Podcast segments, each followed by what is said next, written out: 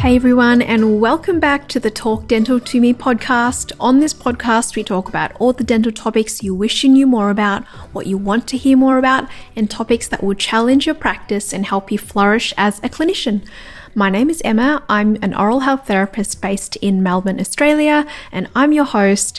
Thank you for making episode 34 a part of your week. So, life update I'm coming to you from an increasingly cold Melbourne. We're now into June and it is cold. I'm recovering from being unwell, so I've not been in clinic all week.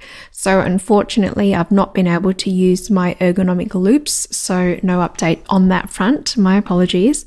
However, I'm also prepping for some very exciting opportunities, like my first speaking opportunity at the DHAA Vic event in July. I'm nervous, but I'm excited, and also two Dental Student Association seminars. So I'm feeling very, very honored to have been asked. And I just feel like these next few months are going to fly by and it'll be Christmas. But let me not get too ahead of myself. Let's focus on this great episode because we are shining a light on the unique challenges faced by the aging population when it comes to maintaining oral health. And this episode was inspired by a lecture I sat in on at DentalCon, so EMS Dental's conference, last month about the level of care available to our elderly populations, especially in aged care homes. And I met our wonderful guest, Jacqui, last year at the DHAA CuraProx ITOP course in Sydney. She's a very busy lady. She's a new mum, a clinical educator at the University of Sydney, the National Continuing Education Officer at the DHAA, and also the founder of Senior Dental Care, which is what we're diving into today. So join me to learn the very important role of today's dental professionals and the role we'll be taking on as we tackle the hurdles of aging health. So we know now that our population is aging and it's growing. So we discuss topics like the type of treatment Jacqui provides, what's needed from dental professionals in this space, just how important oral care is for our elderly communities, and how you can start your own mobile dental business. I know this episode is going to inspire someone out there. Let's get into it. Hi, Jacqui. Welcome to the Talk Dental to Me podcast. Hello. Thank you so much for having me on board. It's very exciting. I'm very excited for this episode because I was very inspired by being at DentalCon actually last month. And I sat in a lecture with Dr. Mark Witherspoon, who's doing amazing things.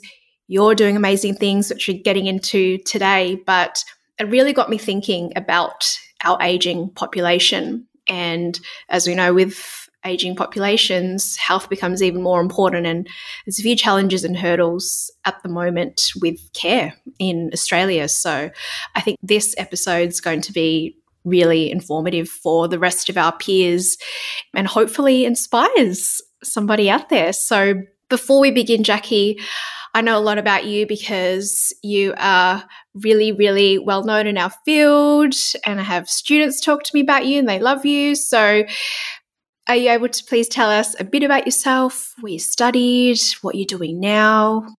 Yeah, absolutely. So, thank you for having me again. I studied firstly dental hygiene back in South Australia. Graduated that in 2010 at TAFE SA. So I was a dental hygienist to start with. My career in dentistry was inspired by working in administration on a reception desk in a dental surgery when I was quite young. And everything kind of flowed on from there. I started as a dental receptionist, like I said, moved up into kind of admin administration management roles and then kind of thought I wanted to, you know, get in the clinic and get my hands dirty. Well, not too dirty, but get my hands in mouths. and yeah, started with a dental assistant and then went to dental hygiene. And then I went on to study the Bachelor of Oral Health at Adelaide Uni as well. Yeah, I did all my studies in Adelaide, even moving to Sydney about eight years ago now. I went back to Adelaide to do my adult scope in 2018. So all my credentials are from Adelaide, which I'm really proud of. Yeah, and now I'm in Sydney doing a whole lot of other things. You keep very, very busy. And Jackie's also a new mum. She was pregnant when we first met at the CuraProx ITOP course in Sydney. So time flies. I feel like that was just yesterday. So do I. And so, one of the amazing things that you are doing now is that you are the founder of Senior Dental Care. So, what inspired your sort of direction down this path? Yeah, well, I've always been interested in special needs dentistry. I had a little interest in that when I was at university, actually, and jumped straight out of uni and worked for the special needs department in Adelaide at the Adelaide Dental Hospital with some quite well known specialists, Elizabeth Coates and Sharon Liberali. So I've been very lucky to have them as some mentors in the past. But special needs has always been an area of interest of mine. Working in private practice, it didn't really tick all my boxes. I kind of wanted to get out there and help a little bit more, especially the population that, you know, can't really get to fixed surgeries, who are aging, who, you know, can't come to a general practice and get comprehensive best practice care. So the inspiration for senior dental care kind of just stemmed from that. You know, I was very aware of the market around and the population, the patient population that needed care outside the fixed surgery yeah, of course, just being my own boss was quite attractive. I was at a stage in my career where I needed something more. I was interested in doing something different. So, yeah, both of those things, I think, hitting the target market and being aware of the patient population that needed the care and also being my own boss would be the inspiration behind it. Mm, incredible, incredible. And I was looking up a few statistics while researching into elderly oral health and aged care and the level of dental care provided to that population at the moment. And uh, that Australian Institute of Health and Wellness reported that 55% of Australians aged 65 and over visited a dentist in the past year. So that's based on figures from 2017 and 2018. And that means that there's a significant population of elderly individuals who don't receive regular dental care. And that's huge. I couldn't believe that statistic. But I guess that's why all the lobbying's happening, all the advocacy's happening. I see Dr. Matt Hopcraft post a lot about it. He seems to be, you know, doing a lot in that space with it. And as, you know, a dental professional, we're going to be having to really step up, I think, in the next couple of years because our aging population in Australia is going to increase over the next couple of decades. So it's really fantastic, Jacqui, that you're a pioneer in this space and that you're leading the way, which is incredible. So, if someone's out there probably listening to this and thinking, oh, wow, this is a really big need in my area and maybe wanting to go down that road. What types of services does senior dental care offer? Is it mobile? Do patients come to you? Is it a mix of both? Yeah, so yeah, I mean, firstly, I completely agree with you. The population is growing and it's aging. So the care that these people are going to need in the next couple of decades is going to be much more than they need now. And, you know, I'm in business now, I'm treating people now, and the amount of care they need is astronomical. So the trajectory of oral needs is through the roof essentially and there's nothing that we can do to stop that because as dental professionals, we're treating preventively, we're you know treating gold standard and doing best practice and these people who are getting older are spending money on their teeth because we know what is worth in their oral like we know what is worth spending money on which is like preventative care you know keeping their dentition you know we're not promoting getting teeth out just because you know that's going to be the best thing for them. We want them keeping their teeth for as long as we can. So absolutely you know keeping their teeth and going into aged care facilities or retiring and you know not having the disposable income that they may have had in the past these people are going to need a lot of help so my business is mainly mobile all mobile actually. I have a little dental clinic in my car that I take around. So cool. I mainly go to aged care facilities, but I do treat people in their homes as well. And I set up my little Viva Ace, which is from NSK. I have, you know, triplex, slow speed, high speed, ultrasonic scaler, as well as a little suction attached to that, and can treat people in their home environment or their rooms in their facilities. So mainly I focus on preventative care because that's what I'm passionate about. Like I mentioned before, I do have my adult scope, but my restorative services are quite limited with senior dental care. If I choose to do restorative services, I ensure they are comprehensive and that I don't obviously cut any corners or kind of make do with that. So, yeah, mainly preventative services and referrals when required. Beautiful. And do you have a structured relationship with a dentist? Is that how it would work? Or you just find a clinic close to where the individual was? Yeah, so I have a number of structured professional relationships with a number of dentists. I think that that is very important. Although it isn't required anymore, I was kind of trained and bred in a field that encouraged that professional relationship. And I think I understand the reason behind that. So I feel that it's really important. Although I work autonomously and I have independent practice like we all do, structured professional relationships with a dentist is, I think, of utmost importance in this field because I don't have one in the next surgery or the next room. I need them to call on, I need them for advice and guidance and mentorship. So I do have a number of professional relationships with some dentists on board. So yeah, I really encourage that. Beautiful. Well, hopefully that gives everyone a nice sort of snippet of what you could potentially create for yourself and really make a difference to these people's lives and their families too. You know, these elderly people some of them, a lot of them are in pain and are really uncomfortable in their day to day and they don't get to enjoy the little things in life, like enjoying their favorite foods because, you know, they're in so much discomfort. So, you know, really targeting these populations in the preventative focus that we have is really life changing for these people and these communities. And just sitting in there in Dr. Mark's lecture last month, it got me thinking about the types of dentistry that I'm seeing now in 50 and 60 year olds. You know, I'm talking all on fours, multiple implants, eight to eight veneers.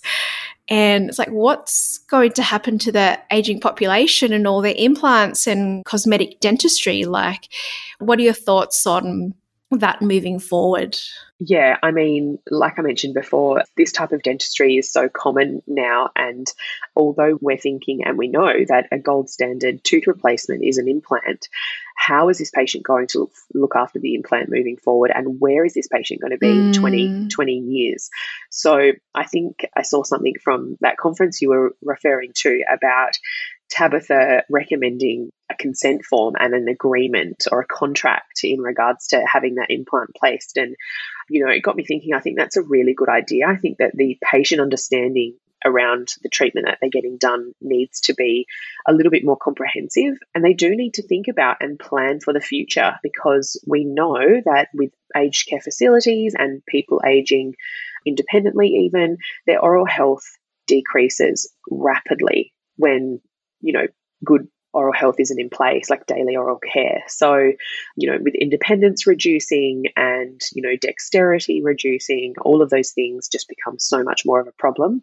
They're spending a lot more money on them because they think it's the, or they know it's the gold standard. And so they want the best for them now, but where are they going to be in 10 or 20 years with that same treatment? So, a bit more of an understanding and a bit more education for the patients themselves, but not only those, but for aged care facilities, for carers, they need to understand the importance of keeping these things healthy and the impact on general health. Mm. Yeah, and going on that as well, education for us, for dental professionals as well. It's if a patient's coming in and saying, I'm going to be going into an aged care home probably in the next couple of years, it's having that sort of being on top of that and thinking, okay, what do I need to be educating my patient on now? Or maybe the patient's already got dexterity issues or for whatever reason they're not going to be able to adequately take care of their oral health what do you need to change in the way you're providing care to this patient to increase the longevity of these really complex treatments down the track? Because again referring back to tabitha at the conference she gave an example of a patient who was telling her she doesn't understand because she's got the metal rod in her mouth and she doesn't need to worry about cleaning it. So, you know, our focus is always prevention. And so it really is our duty of care to really make sure that these patients truly understand the lifelong, I guess, commitment they've made to veneers or implants or all on fours. So, yeah, it's a really important topic, I think, to really remind everybody about because it's got really going to impact the way we practice, I think, moving forward. Yeah, definitely. And, you know, we do need to educate ourselves around ensuring the patient understands the commitment because, you know, we know the under- we know the impact and the understanding of what's happening in their mouth and you know, we encourage them to come back every three months or every six months or however long their recall might be. But one day they're just going to drop off the radar and you're not going to realize. And one day they're just not going to come back in because they may have felt ill or they have dementia and the family is going through some some things and they need to look for more full-time care and then all of a sudden this patient is gone and you don't get a request of records from an aged care facility like you know, maybe that's something we need to look into. Maybe it's something, you know, we need to write reports for everyone who going into aged care facility about their dental history, what they have and what they don't have, just so the facility is aware of what's going on. I remember I was seeing a patient once in a facility and as I was walking out, a new resident was walking in and she was walking in with her suitcases and her family and she was sitting down in the waiting area and the registered nurse said to me oh do you mind if you come in and just have a look in this patient's mouth? You can have you can let me know what you see as a baseline recording. And i was like oh, yes like this is something that should be yeah this is something that should be implemented. I was thinking you know got my brain is going a million miles an hour. And i had a look and she had three implants a couple of crowns you know a few large amalgams and a partial lower. And i'm thinking oh my gosh, like this registered nurse, if not trained in oral health, may not have realized that this lady has implants. And she, this lady was quite, what I thought, you know, would be quite independent in the facility, obviously needed some care, but she was going to be brushing her teeth on her own and she was going to be looking after her and feeding herself and that sort of thing. So I thought, oh my gosh, like, thank gosh these people know about what the baseline is because if I was to come in in three months or six months' time, it might be a totally different story. So, yeah, it is. It's all about education. It's about our education, carers' education, and patient education. Mm, very, very multifaceted. and for all the dental professionals listening, and I'm sure there's someone out there thinking, yes, like I want to help in this space. What do you think the next generation of dental professionals need to be doing or like preparing for our aging population, our increasing aging population? I think there's a lot of obviously, like we were talking about, education that needs to be done in professional development and in undergrad, undergraduate degrees, but also, you know, more so on the patient just being upfront and honest. And, you know, if we have a baby boomer or a 65 year old in the chair with a huge amalgam and they've been recommended a crown, bring it up. Like, bring up that this crown is going to be this much money and we want it to last this long and this is how you're going to have to care for it and if you can't care for it then you need to let us know because we will need to organize someone to care for it for you so yeah i think it's more about letting the patient take on the responsibility of what's happening in their mouth and encourage the responsibility for their oral health. If they take ownership, then it's much more of an educated decision with what treatment they choose. And, you know, bringing it up in the dental surgery on, I refer to baby boomers because I like to refer to generations rather than age group, you know. But, you know, if they're in the chair and we think, you know, what's going to happen in five or 10 or 20 years' time? And they might choose for a different treatment. They might choose to have that tooth extracted rather than root canaled and crowned. If they know that they're going to need care in a couple of years and they don't want the infection involved that may happen, so I think it's education for the patient and for them to be able to make an educated decision and take ownership of their oral health, as well as, you know, the carers really truly understanding the link between oral health and general health. And then we're going to see some change. Mm. Yeah, that's fantastic, Jacqui. And I just want to go back to speaking about education, the Mobile Dental Providers event is happening in July. I'm going to be there, so I'll see you there. Awesome. Very excited about that. And for someone who hasn't heard of this conference, what do they need to know about it and why should they be there? Okay, so Mobile Dental Providers Australia was created because Sheeta, Tahiri, and myself were getting a few questions from like minded professionals. A few DMs are slipping through and lots of emails. And we thought, why are we kind of talking about this on the back end? Like, we need to be talking about this open ended, in open air to a big group and get people excited and talk about what we've been doing and how we do it. So, we started a group on Facebook, which is slowly growing. I think we have over 600 members at the moment. And we held our inaugural full day conference last year in Sydney, which was an amazing turnout. We had a huge trade exhibition, and it's basically just teaching people and talking about mobile dental care and how you can get there. So, lots of people are reaching out with roadblocks on how to do it. We all have the tools and the mind to do the treatment, but it's how to do it. You know, we're not practice managers, we're not DAs, we're not receptionists or cleaners or anything like that. Like we're oral health professionals that work inside the mouth. So Mobile Dental Providers Australia basically just creates a support group that educates dental professionals around how to do mobile dental care. So our next conference is in July on the 8th in Melbourne, which I'm very excited about. And me too. Yeah, yeah. So come along and talk to like minded professionals and, yeah, open up your mobile dental business. Fantastic. And I love that going to these conferences, you're going to meet people who can support you and it's going to be fantastic because there's enough space for everyone. There are so many different communities. There's, you know, different states in Australia that people are going to be coming from. There are so many aged care centres. So there is room for everybody in this space. And what better way to, to learn? You can learn in one day under one roof. So that's awesome. I'm really excited for that conference, Jacqui. And Lastly, what's your advice for someone who would like to work with seniors in dental care? Just do it.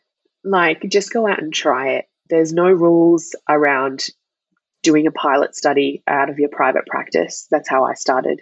I went to my local aged care centre and I just said to my dentist, I want to help these people in here. And we got some consent forms signed and we spoke to some families and it all stemmed from there. So like you mentioned, there is so much work for everybody. There's probably too much work that you know we can all we can all handle.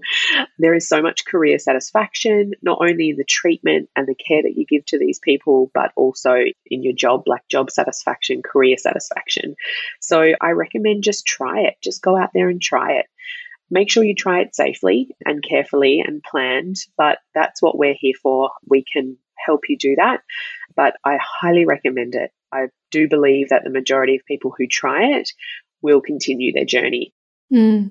No, that's fantastic, Jacqui. And like Jacqui said, just trial. It could be as simple as meeting someone at the conference in July and saying, Hey, can I come shadow you for a couple of days? And I'm in that Facebook group, and everyone there is really lovely, really respectful. So I'm sure you'll be able to find someone just to see how they're providing the treatment that this you know this path that you want to go down. So that's really great Jacqui. Thank you so much for being on the podcast today. You're such an inspiration and you should be really proud of yourself and the lives you're changing and the dental professionals you're helping in our profession. So if anyone would like to reach out to you what are your social media handles or what's the best way to reach out to you yeah, so, well, I'm on Facebook and Instagram, Senior Dental Care. You can reach out to me via either of those, or you're more than welcome to email me. And my email is on my website, which is www.seniordentalcare.com.au. Beautiful. Thank you again, Jacqui. I'll see you at the conference. Thanks, Emma. Thank you for joining me on another episode of the Talk Dental to Me podcast. I hope this episode inspired you, and if you found it helpful, I would love if you could leave a five star review on your favorite podcast platform and also share it with a friend who could benefit from the valuable information in this episode. If you want to support Jacqui's business, don't forget to tag her at Senior Dental Care when you share to social media. Your support really helps the podcast reach more people. Thank you so much again for being a part part of this podcast community. Until next time, take care, everyone. Bye.